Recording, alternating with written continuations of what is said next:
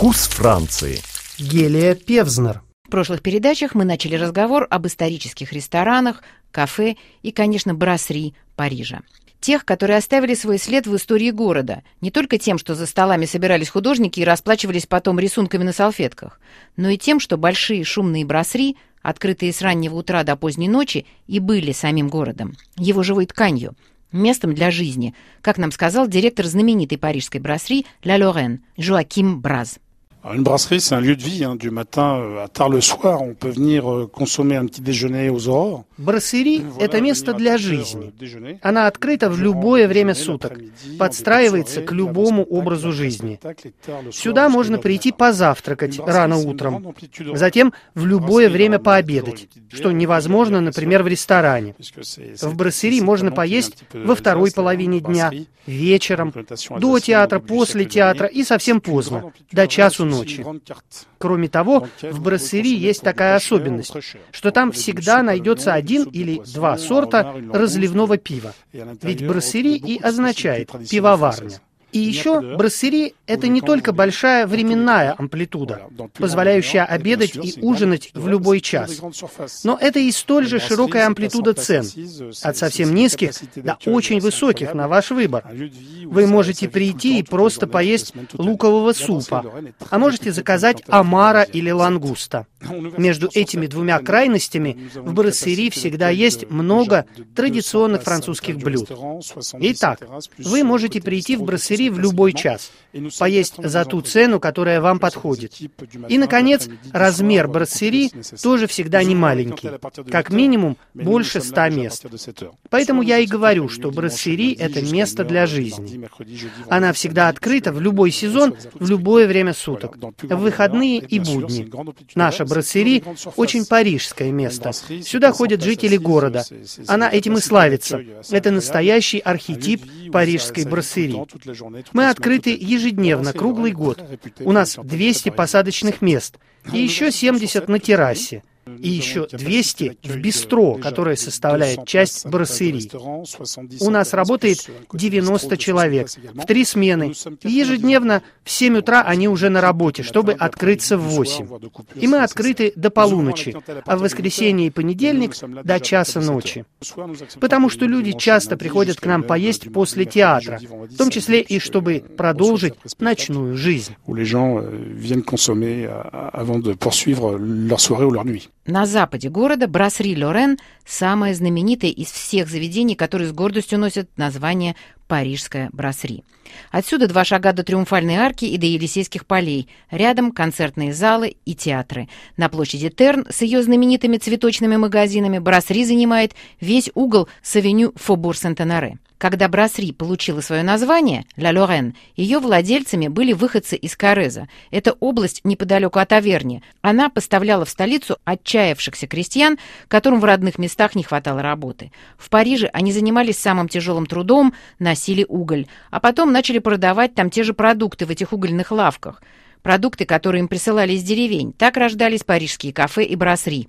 Лорен находилась в одном из самых богатых парижских районов. За ее столиками можно было встретить и Чарли Чаплина, и Клинта Иствуда, и других голливудских знаменитостей. В их честь бар Брасри и сейчас носит название «Американский». Недавно Лорен пережила новое рождение. О нем рассказывает Джоаким Брас.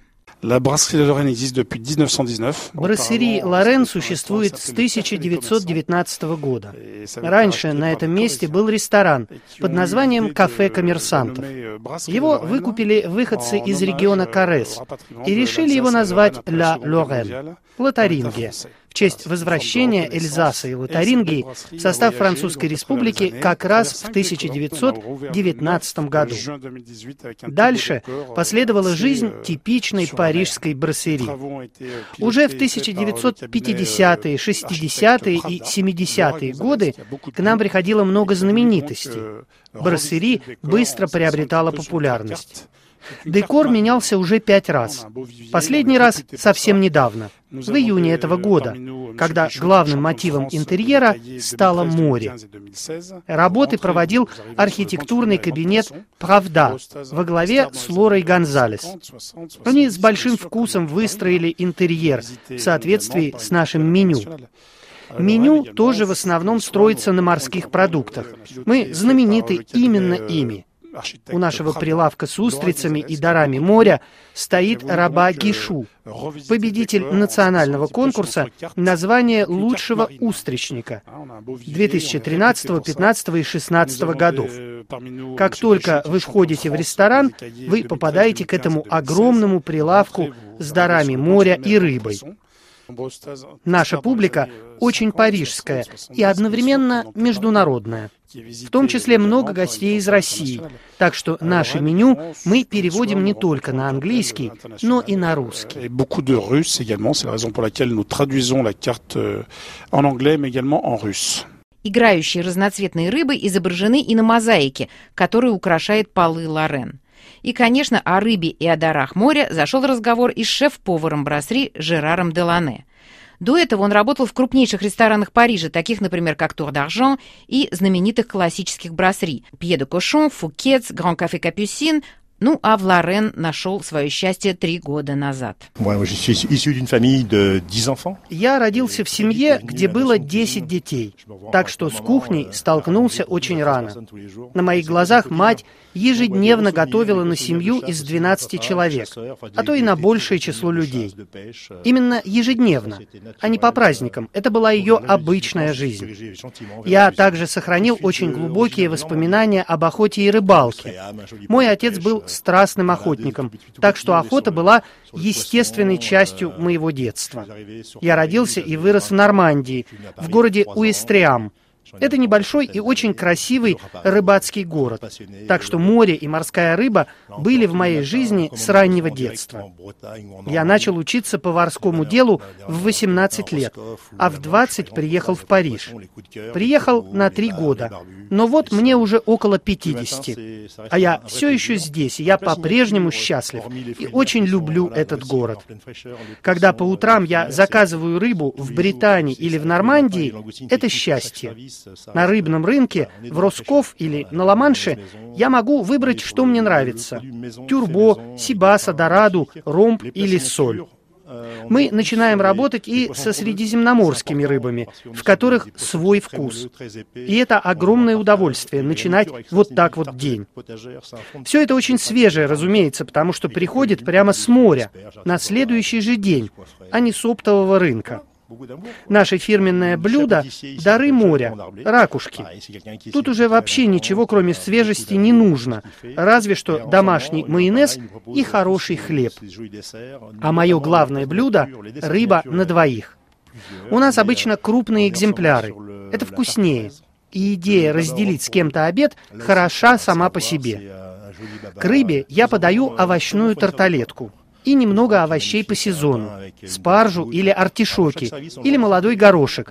Вот и все, не считая любви. Нашего кондитера, автора наших красивых десертов, зовут Джонатан Дарбле. Он работает тут уже давно. Самые известные десерты – это клубничная тарталетка, в сезон, конечно, а также суфле и ромовая баба. И у нас прекрасный поставщик хлеба, один из самых известных во Франции – Пужарон. Перед каждым обедом и ужином мы ставим хлеб в печь, чтобы корочка стала еще более хрустящей, как бы карамелизированной. Этот хлеб прекрасен. Да и вообще, хлеб, масло и морские ракушки, чего еще можно пожелать? Pour qu'il soit bien, pour faire caraméliser, croustiller un peu la pâte, c'est magnifique. Voilà, le pain, le beurre et les fruits de mer, que demander de mieux. Действительно, о чем еще можно мечтать, кроме как о ракушках и крабах? С этим согласна и Брижит Бардо. Она поет о них песню, написанную в 1963 году и с тех пор остающуюся одним из главных французских хитов.